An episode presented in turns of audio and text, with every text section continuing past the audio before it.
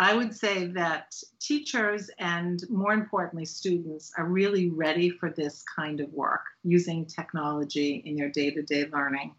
So, first, finding the technology and the right technology and the right partner really lays the groundwork for a strong start.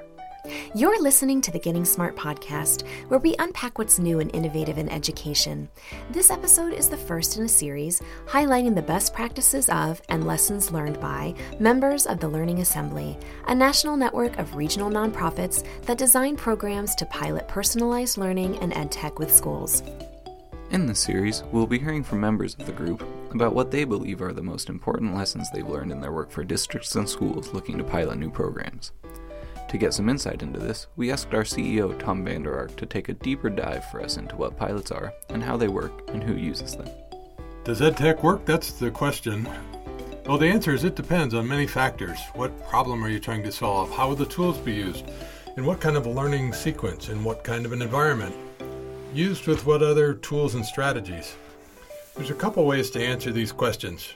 First, you might look for existing studies, if they even exist. If they do, they're probably produced by a vendor, so you have to look at them with a, a, bit of skepticism.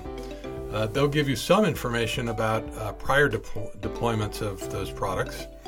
Number two, you can visit schools that are using uh, the tools and strategies that you're interested in. That give, may give you more specific information, but it's still a different environment with a different group of students. Number three, you can run a quick test, like a week or two, and that'll give you some quick but not definitive information about the product. Number four, a pilot test is longer, probably a year long deployment with evaluation built in. It may be set up to evaluate the implementation, in other words, how well does it fit and work in our environment, or efficacy, how much did it boost uh, student learning, or both. And number five, long term, a randomized control trial may be warranted. But that's likely to take years and be quite expensive, and it may be more than you need or want. With technology advances in every sector, uh, we're seeing more and more iteration. In some cases, uh, like in software development, we're seeing rapid cycle test. In medicine, uh, we see more randomized control trials that last over years to measure real effects. In education, pilots are often just the right amount of rigor to make a good decision about personalized learning tools and strategies. In this episode, we're going to focus on EdTech pilots and why they're such an important development for the sector, and how the members of the Learning Assembly have contributed to field knowledge in terms of designing, implementing, and evaluating pilots. The Learning Assembly member Eric had the opportunity to interview for this podcast was Megan Smallidge of Learn Launch. Learn Launch Institute is dedicated to increasing student achievement through the adoption of digital technologies. They work to connect educators, entrepreneurs, learners, investors, and industry affiliates in the education innovation ecosystem through conferences and events and classes, as well as school and district partnerships and programs like the one we're going to talk about today. You can learn more about them at I also spoke with Cathy Lyons and Lynda-Lee Sheridan, second grade teacher and principal at Franklin D. Roosevelt K 8 School in Hyde Park, Massachusetts, participant in one of Learn Launch's pilots, in order to get the educator perspective. We talked about some of the key lessons Learn Launch and the educators they work with have learned about what makes a pilot process successful, including prep work, goal setting, professional development, and fostering positive teacher mindsets. I started out by asking Megan to tell us a little bit more about LearnLaunch. Can you give me a few like specific examples of the different types of pilots that Learn Launch has run? So, in the last two years, we've worked with about 10 schools. When we work with teams of teachers at each of the schools, so it's about 100 teachers total. And the teachers range from teaching pre K all the way up to eighth grade. So we've had a lot of different pilots at a lot of different grade levels. Our focus has been on helping the team to figure out a product that would kind of help them to address a goal or a challenge that they've had. Um, and when we started doing this work with Boston Public Schools, they asked us to focus on English language arts. So, depending on the team's goal and the capacity of the school in terms of devices and connectivity and scheduling, the pilots look different because of the products that are selected, because of the context of the school.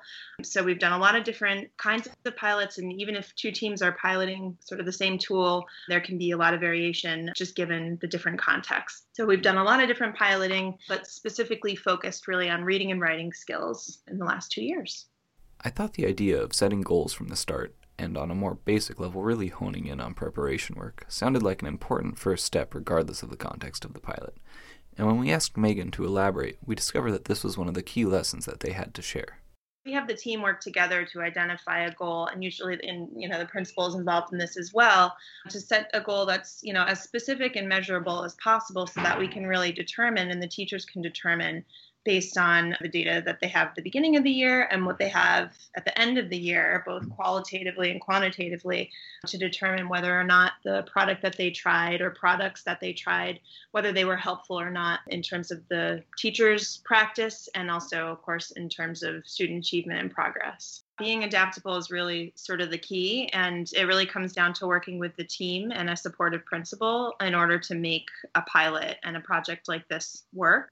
So we found that the, the biggest takeaway for us and, in what sort of drives the work is helping these teams to identify that goal or that problem of practice that they want to address. This kind of drives the work throughout the course of the project and, and connects and hopefully amplifies work that teachers are already doing. So we found that that as long as you're kind of using that to, to kind of guide the piloting and, and the work that you're doing, it's sort of applicable in every context. We then heard Lynda-Lee's thoughts on how these goals can impact the teacher PD that's necessary in the process, followed by Cathy's teacher perspective on what their goals were. One of the things that we've learned through the first year was that the training at the beginning of the program was really critical to the success of the program. And when the teachers went in the first year, the training didn't happen before the start of the school year. So it was like a little rocky start but we learned from that, and they Learn Launch adjusted very quickly. And when we got going and we're, we're ready to start the second year of the program with even more classrooms and grade levels involved, that was already on their site to have the training early on so that teachers would hit the ground running and really be fully prepared to begin the year, knowing how to use the tool, how to support students in the classroom while they're using it, and how to use the data to inform instruction. Cathy had this to say about her and her fellow teachers' goals. Our goal was to learn a new tool that would impact our students' reading abilities, implement it with fidelity, and then be able to use the data to inform our teaching and learning, always with the expectation of the students attaining the highest achievement possible, high, highest levels of achievement possible. So it sounds like the first main lesson they had to share was that setting goals and then doing the prep work, such as providing professional development before running a pilot, is critical. I think you're right, Kat. Returning back to the idea of setting different goals in different contexts, I wanted to learn a little bit more about the different shapes success can take. Asked Megan to share Learn Launch's take on evaluating success, and this was her response. You know, the end results can take a lot of different forms because, as we talked about before, each pilot is different, each school is different, each team goal is going to be different, the products are different, teachers are obviously different, and students as well. So, so you have such variety there. But I think there are best practices, but there are also a lot of different ways to be successful. And this is the kind of work that I think participants have found to be surprising. It doesn't always match their initial expectation or our initial expectation, for, for better or for worse. But we do have a research process built into our work. So we are checking throughout the year, checking in with teachers um, using surveys and focus groups and observations so that we can collect their feedback and really find out what is and is not working. And really, in the end, you know, we kind of determine success by looking at the data, not just from from a product, you know, embedded into a product, but also through using district-wide informative assessments, so that the teachers kind of come back to again that goal, keep bringing it back to the goal, to see. Know what's changed? Has there been an impact on student growth? Has there been progress? Has the the product had a positive impact on on that? And also has the teacher had a good experience with integrating it into their practice and their work? So lesson two here seems to be that there are many ways to be successful and that formative assessment can be really useful in the process. In keeping with this mindset, Megan mentioned that in the case of the Roosevelt K 8 school, they let the teachers choose what EdTech tools to use in the pilot. We asked her for some more details on how that worked it was the teacher's choice in the end. I mean, we helped them to sort of narrow down the choices based on their again their goal and their needs but they chose it. So again you know it all starts with the the goal the good old goal. And then based on that and and understanding you know again all that prep work of understanding what the teachers have in terms of their capacity uh, regarding devices their connectivity and sort of taking all those factors into account um, how much time are they able to sort of devote. We gather that information on on different products and also just taking into account what the, the principal, the district, and the teachers are, are interested in. And then we kind of come up with a menu of options based on what, what we know of that's available. And that's a whole other process of sort of vetting and going through and asking experts and getting a lot of feedback on, on what might be a good fit for our various teams. And then we, we always try to present teams with at least three options that feel like a good fit from our perspective and sort of give them that information. We use a, a, a, website layout to kind of provide them with lots of links so that they can do their own investigative work. And then the team together decides what they think uh, is the best fit and what they'd like to try. I just want to give some credit to the, the product people as well, because they're a fundamental piece of, of the work. Learn Launch, you know, we definitely provide as much support as possible. And some there are a lot of plenty of times that I was calling up the product to get help from them and, and coaching. And, and they actually came in and, and did a lot of the um, training as well. So that relationship and really bridging that um, communication and, and that relationship between the school and the product is, is a really important piece. You're listening to the Getting Smart podcast, and today we're chatting with members of the Learning Assembly. The Learning Assembly is a network of learning innovators working alongside educators, edtech companies, and research partners to help schools pilot new technologies through research, professional development, assessment, and the sharing of evidence based practices. To learn more about the Learning Assembly, visit their website at learningassembly.org. When we left off, Megan was talking about how they had enabled teachers to select the EdTech tools that they would like to try. I asked her to share a bit more about how important teacher engagement is and why LearnLaunch focused on engaging teachers in this particular way. I think it's the most important thing. It's our main goal. We're trying to provide an opportunity that's based around teachers' needs and what they think is important. One of our most significant findings from our research in the first year was that teacher mindset is really a driver of significant change. And especially with the Roosevelt team, most teachers, they already want to do this kind of work. They sort of see a need for it and they're ready to do it. So in a lot of cases, they're already on board, though, you know, not always. And so our task is really to support them in finding a product or resource that is a good fit for what they need uh, that they might not have otherwise have been able to try or known about and then really support them through the po- process of you know implementing and evaluating this tool. And then, you know, our hope is, and what we found is that teachers are really acting as researchers of their own practice and they have, you know, they have more of a voice. It's supported by this data and they're getting a chance to really determine what works and what doesn't work. And then they can turn around and share that with with their team, with their peers, and with their leadership. And so we hope, you know, we hope that that in and of itself is engaging and, and that we can do a good job of, of supporting them um, in, in doing that. Cathy provided a few examples of how Learn Launch made sure that the teachers in her school felt valued and supported and crucial to the success of the pilot. I found that as teachers, we really had to trust that our team could support us, which they did, instead of sometimes we typically bumble along with things and think we have to figure everything else out on our own. And our learn launch team was was really great. I would say get as much training under your belt before you implement any program with students and regularly share out what's working and not working with everyone on the pilot team. We found that fidelity to using the program is a must for effective results.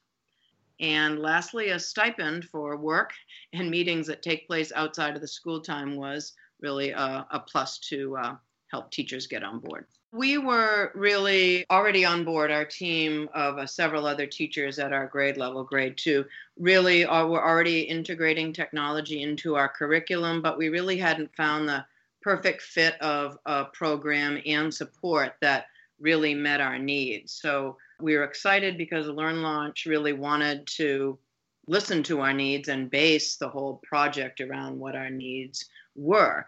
Once we saw the program that we thought would best meet our inclusion setting, so we have students with very diverse needs, but once we saw the program we felt that would meet those needs of a wide variety of learners that we thought would be engaging for students, we were really on board. Lynda-Lee followed up by describing how she still gets teachers saying how valuable that experience was. Even now, I'm hearing teachers talk about the importance of the support that they got and how it really made all the difference. Having someone that you could go to and say, it would be really helpful to have this report, or how can I find this data point? So that was something that we felt very supported around. So, the final lesson learned here was that the teachers who end up using the pilot software the most and getting the best results are the ones who go into the pilot with a positive mindset. To develop this mindset, support networks and PD are crucial. We've been talking lately on the blog about the importance of network support for schools and districts for success, and I can definitely see how that applies here for teachers as well. We ended by asking Lynda-Lee and then Megan to share some words of wisdom around this work with others who may be interested in developing pilots, and they had the following to say. Teachers and more importantly, students are really ready for this kind of work using technology in their day to day learning. So, first finding the technology and the right technology and the right partner really lays the groundwork for a strong start. But once you have all that, you really have to have an opened mind and be able to adapt as you go because just when you think it's all working, something might change. so, being flexible is another key component. Megan had this to say do it. That's my word of wisdom. And uh, the Learning Assembly Toolkit is a, a, really great resource for people who are interested in doing this kind of work but don't quite know where to, to start. You can find a lot of really great resources there. I would also add that the the work is not necessarily easy. Teachers have a lot on their plate. There's so much going on, especially in the you know big, large public school districts, and technology is constantly changing, and there's a lot out there. So you know we've we've seen that it can be very helpful to have a partner in this work, and you know I, I do think it's it's worthwhile. This was such a great interview, and it sounds like several key themes emerged from the conversation. Definitely. Megan, Lynda-Lee, and Cathy all started off by really hammering home the importance of prep work and setting goals. And Megan's strategies on how to measure and ensure success across different groups and settings was really helpful. When it comes to pilots, it sounds like success can take a number of different shapes. Right, and Megan's emphasis on how teacher mindset and engagement are crucial to success was an important point to remember. Cathy's input on some of the ways Learn Launch made her feel particularly valued and supported as part of the process says so much about that organization. I think this is some valuable food for thought, and I'm really excited for our next episode in this series. Me too. Thanks so much to Megan Smallidge of Learn Launch, a Learning Assembly member, for speaking with us today and sharing her expertise, and to Lynda-Lee Sheridan and Cathy Lyons of Franklin D. Roosevelt K 8 School in Hyde Park, Massachusetts, for giving us the ever important teacher and principal perspectives. Thanks to Eric Day for podcast production and to Kyle Bishop for mixing. If you enjoyed today's podcast, be sure to check out the others in the series as we release them throughout the month of June.